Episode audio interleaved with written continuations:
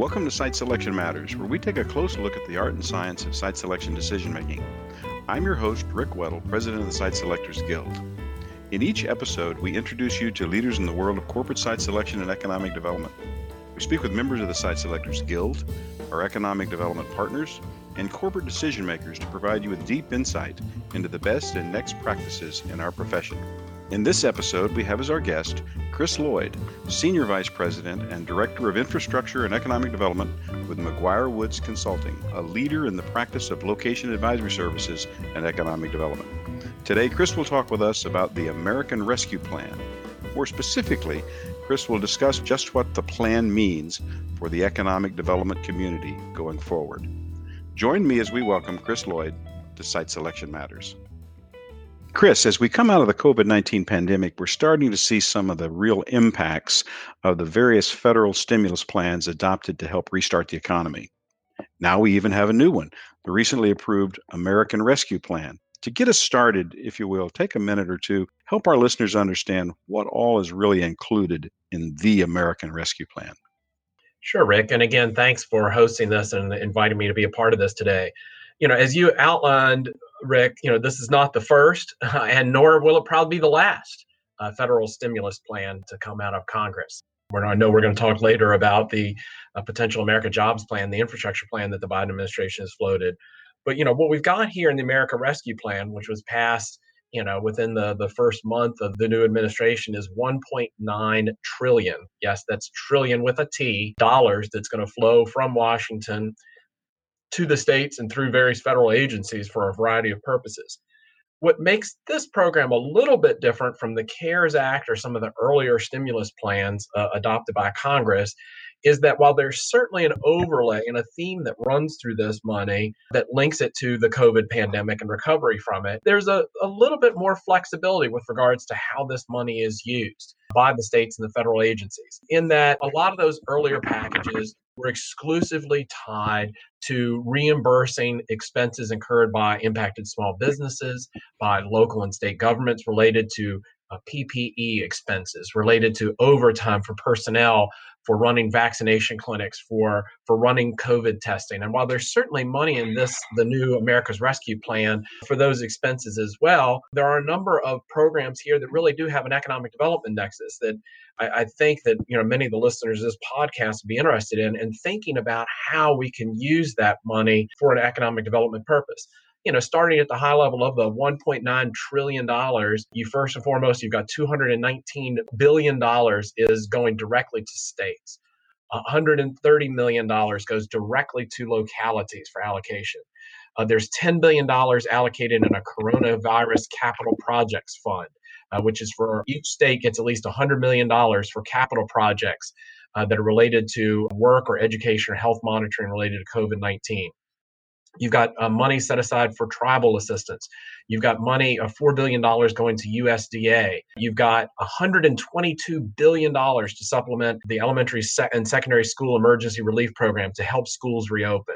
You've got nearly $40 billion going to higher education institutions for them to, to replace lost revenue, to expand programming. You've got more money going in for rent subsidies and mortgage subsidies for those who've been hard hit. You've got uh, tens of billions of dollars going to the Department of Health and Human Services for, again, for vaccinations, uh, for Medicaid supplements, and other programs. Uh, you got $3 billion more going to the Economic Development Administration for additional grants uh, to worthy programs around this, the country.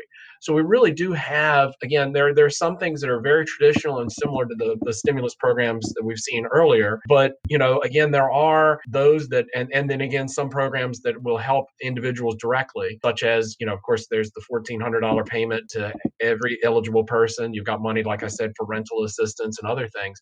But really, there is a, a great economic development nexus here that I, I, look forward to talking about. You know, Chris, uh, listening to you tick through that litany or itemization, if you will, of allocations, I'm reminded of the, the quote that was attributed to the late Senator Everett Dirksen, who said one time, a billion here and a billion there. Next thing you know, it's real money. You're talking real money. This Absolutely. is a lot of this is a lot of money and it, it should very well have a, a significant impact. Could you dive a little bit deeper from just your perspective and kind of help unpack what you would see the elements that might just have the most impact for economic developers.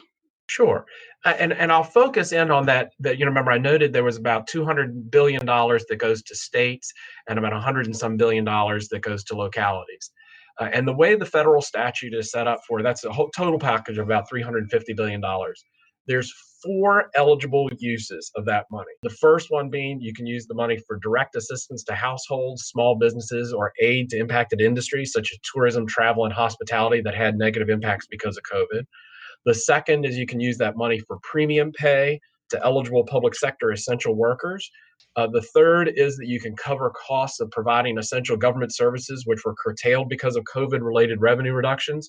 But the fourth one's the most intriguing. The first one certainly had some economic development nexus with particularly the direct assistance of small businesses and impacted industries. But the fourth one, very interesting, and it says you can use the money to make necessary investments in water, sewer, and broadband infrastructure. Uh, and then I also mentioned there was that $10 billion capital projects uh, money that's available. It's $100 million at a minimum for each state. Uh, and so there's a great deal of flexibility with regards to using that money. There are two restrictions, though, on using that money. Uh, states cannot use the money that they receive to reduce taxes. And of course, that is now subject to legal challenge because there are a number of states that don't feel that the federal government should dictate to them how the money should be used. Uh, and then localities cannot use any of the money that they receive to make deposits to their pension funds. So, with the exception of those two statutory restrictions on how the money can be used, and again, we're still waiting for guidance from the US Treasury, which probably won't be forthcoming until May, to further define some of those four categories that I talked about earlier. There really is a lot in there for the economic developers to use to advance, you know, not only short-term goals and, and address short-term priorities, but to maybe even make some long-term investments. The other side that a lot of people forget about this is you know many states have already started their legislative sessions. Some states are already out of it. We here in virginia are finished georgia's finished. A lot of states have already finished their legislative sessions. So they made certain allocations for education for health care uh, for these various categories using state dollars. Now those states are going to be and localities are going to be receiving federal dollars to pay for some of those uh, activities so the other opportunity we have in the economic development area is as those federal dollars come in and displace or replace state dollars that were being used for critical COVID related expenses, that then frees up potentially hundreds of millions of dollars, if not billions of dollars, at the state level, which could then be reprogrammed into workforce training, into site development, into economic development marketing. So there's a lot of dynamics here with regards to how this money, and money is always fungible, how the economic development community kind of unifies and comes up with a plan for how you take some of this money to address again short-term needs but also long-term priorities i think there is a lot of possibility here for uh, making some strategic investments in economic development across the country so, Chris, that since they can't use that money to reduce taxes, they could, though. What you're saying is replace what they're currently going to spend state money on and free that state money up and then use that state money for new programs. Exactly. Like let's take the Medicaid mm-hmm. program. Mm-hmm. You know, a lot of states were, you know, the, this Medicaid's a 50-50 cost share program for most states. But now, you know, under this act and others, the federal government is stepping up and saying, uh, we'll cover more of the, the federal share. We'll cover more than a 50% or some and so therefore the state match that was there now can be freed up for economic development or states were using some of this money for vaccines for vaccine administration. Well now if the federal government's going to cover those expenses that state money could then be reprogrammed into meeting other needs including economic development related expenses very interesting. I mean, I think that makes uh, like there could be some special sessions, I guess, in legislatures called to later on. I guess uh, depending on what the individual state's budget authority is to do that kind of thing, or what governors have the authority to do. But that'll be very interesting. You know, one of the first impacts clearly seems to me also to be that economic impact payments Chris, the payments that are direct cash payments to eligible individuals, which was $1,400 per person. Some have said that cash should move quickly into the economy. What do you do? You see that as having an impact or a stimulus effect?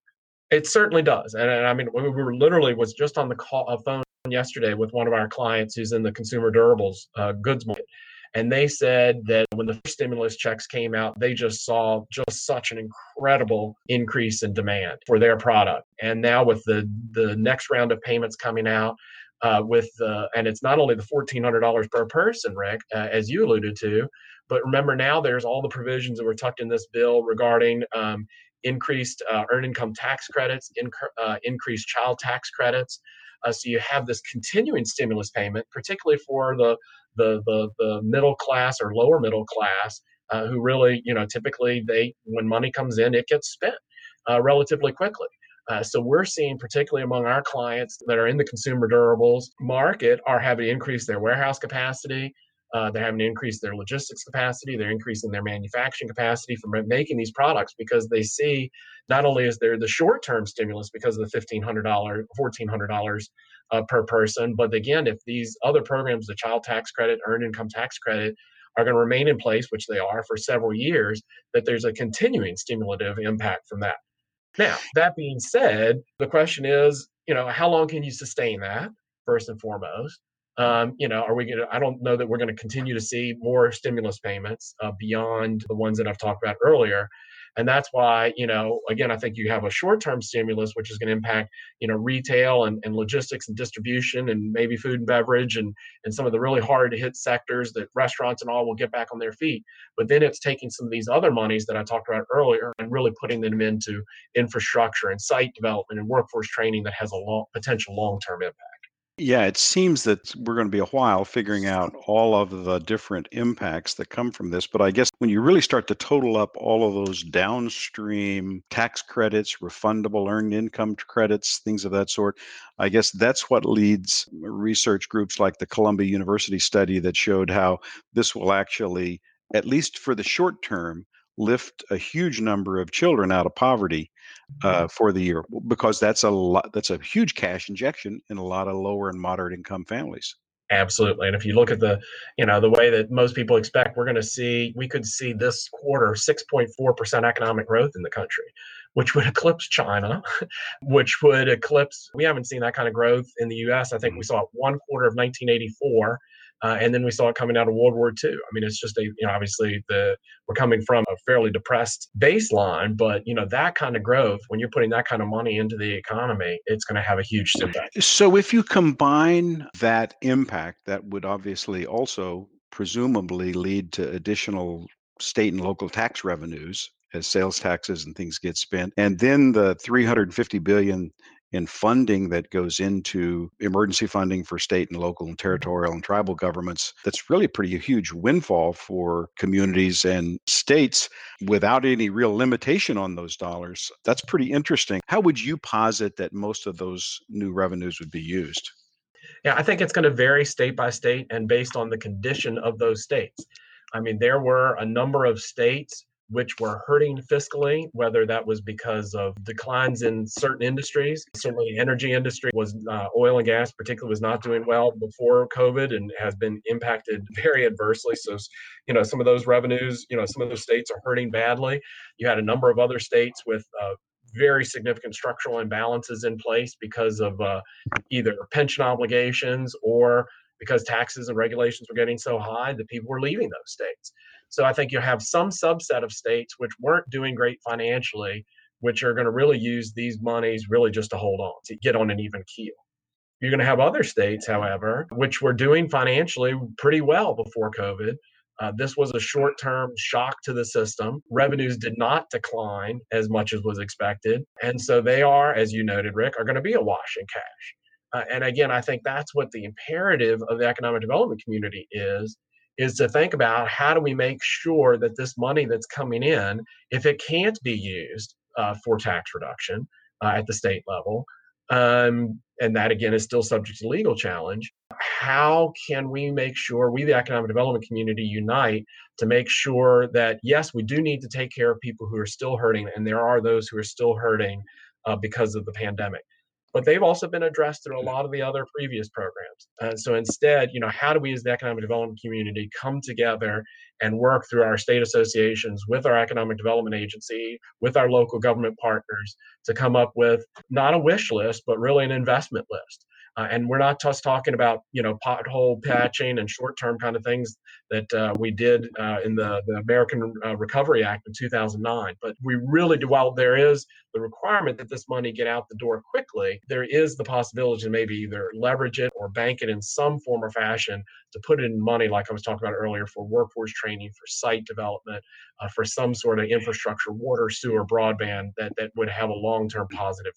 Is it too early to see any best practices emerging out of how this is almost like a do-over budget stimulus? You know, we have a there'll be a lot of variable resources that can be used in an innovative way. Perhaps is it too early to see best practices it's, coming it's out? It's too early. It's too early because you know we don't even have the federal guidance for the use of this money. Uh, what I think people are looking for on best practices, though, is more of lessons learned from the, the ARRA from 2009, the American Reinvestment Act, and how, Reco- Reinvestment and Recovery Act is how did that money get squandered? You know, I don't know that, you know, many people listening to this podcast can remember actually how that money was put to use. You know, there were a few signs that were put up that said, hey, this, you know, repaving job was paid for by AARA, you know, but remember, there were great promises. I, am sure any of you who've been around for a long time remember sitting through endless meetings in 2008 and 9, putting together your shovel ready lists of what all this money was going to be used for. And I don't think here we are 12 years later that many of us could point to a project. It's not like we have new airports, new train systems, and all resulting from that money. So I think there were a lot of lessons learned from that that I think state and local economic developers and other leaders need to to look at to make sure that we just don't spend this money on short term kind of uh, opportunities that just that just get money out the door and instead uh, do have a long term a tail to them. I think what we found then and what we will find now is that the pressure to get the money out uh, tend, it means it's it's it's difficult to spend that much money that quickly and spend it correctly or spend it well. And so oftentimes a lot of projects just get pulled off the shelf that maybe were had not been funded before and move forward because it's easier, quicker, or smoother. Chris, in economic development, though, let me, I want to unpack one area, and you mentioned it earlier in our discussion the need for broadband access in rural areas and even in some urban areas. There are some monies in this plan for capital projects like broadband infrastructure. And it seems to me, I certainly think that, that we almost couldn't go wrong by improving broadband access in rural and in some urban areas. Do you agree with that? And if so, how will this affect competitive nature of rural and low and moderate income communities that have heretofore not had broadband? Sure. I mean, I think it's a game changer for many of these communities. You know, whether this is going to be enough, I've heard figures that, you know, to really wire up the country to what we need is, you know, $100 billion plus. There might be $10 billion set aside uh, here for broadband.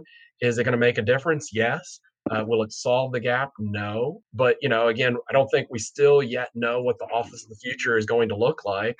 Uh, but we certainly know that it's going to be certainly more remote working, more work from home than it had been. Um, I think people will still return to the office, but we need this broadband infrastructure in order to support that. Uh, we need that broadband infrastructure to support the opportunities for many rural communities uh, and many urban communities. And that's where a lot of people forget is, you know, there are a lot of urban communities that just aren't very wired. Uh, I went on a tour of a community a couple years ago. I won't name it, uh, but a core central city uh, that had rates of penetration because just nobody had installed it because there just wasn't the income to support it, uh, far less than many rural areas. Uh, and so I think, yes, it is, there is a great opportunity there for economic development to come from these broadband investments. The thing we need to do first, though, is what I'm led to believe is that our mapping of where it's needed is horrible, that we don't really have even a good grasp right now on where the need is. Supposedly, the way that the data is is done is that if one person within a census tract has broadband of a certain quality, then it's seen as that everybody has it, and that's just not a very good way to to make money to allocate these resources. So, you know, it seems to me that the prudent thing for many in the economic development arena to do would be to first spend some money on really doing some good data gathering and mapping of where resources are now, where they are not, where they're most needed, and then strategically allocate that money uh, with an eye towards how we can use it not only for putting pipe in the ground, uh, which is where a lot of people spend this money, but also then how do you use broadband to deploy it for business? is reserving some of this money or, or taking up some of these freed up monies that I talked about earlier and teaching entrepreneurs in their homes in rural areas or urban areas how to use the internet for, I mean, you know, the last thing you want is for to install broadband internet in rural communities so that they can order products offline that are made in China.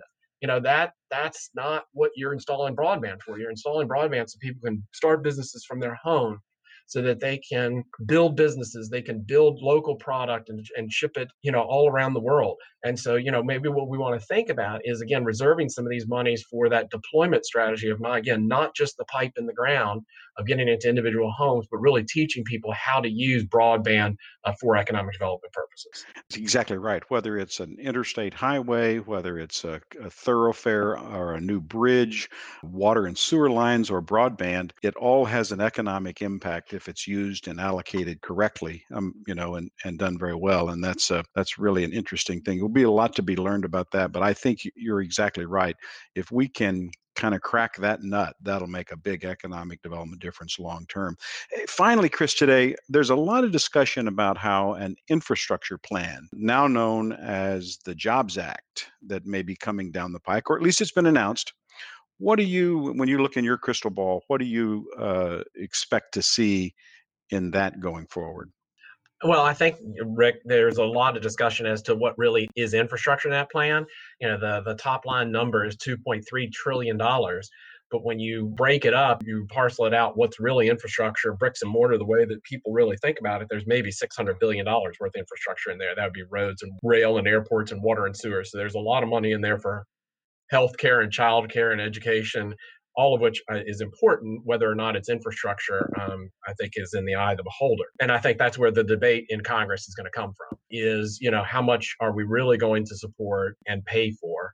Uh, but, you know, if you look at the plan, there is a significant amount of money in there. We do need to rebuild our interstate system. And, and one of the things we particularly need to do in, in urban areas is reconnect our urban areas um, that you know there are many cities around this country. As I've driven around where the interstate system really divides cities instead of unites them. Uh, so you know, is there a way that some of these monies can be used to to replace or rehabilitate or or um, you know take infrastructure and bury it, get it out of sight, so you can reconnect communities uh, back together and think about all the economic uh, opportunities that come from that.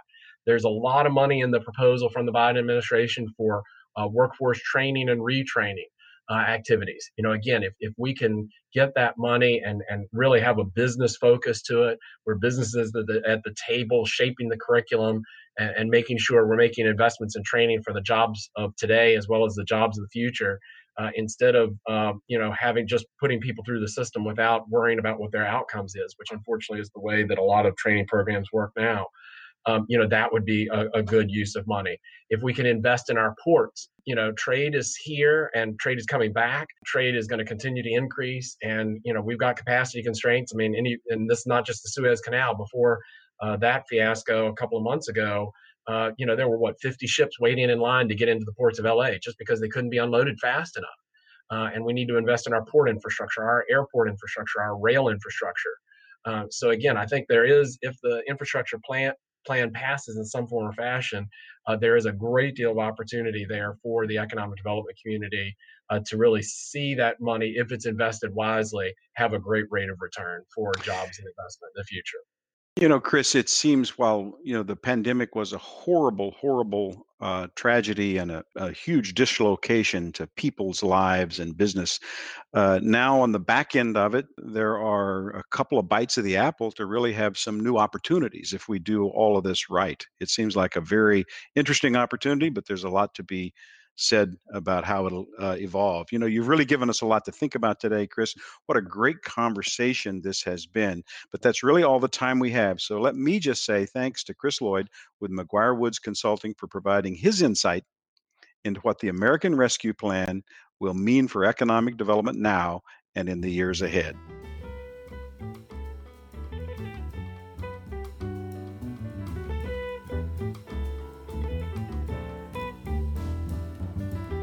Thanks for listening to this episode of Site Selection Matters, and a special thanks today to Chris Lloyd for helping us get inside and better understand just what the American Rescue Plan means for economic development. What an informative discussion and one that leaves us with a lot to think about. Again, I'm Rick Weddle, President of the Site Selectors Guild. This podcast episode presents my views and the views of my guests, and they do not necessarily represent the views or opinions of the Site Selectors Guild or its membership. We hope you'll subscribe to Site Selection Matters podcasts on Apple Podcast, Stitcher, Spotify, or wherever you listen to your podcast. We look forward to bringing you some great discussions in the year ahead. Until next time, good day.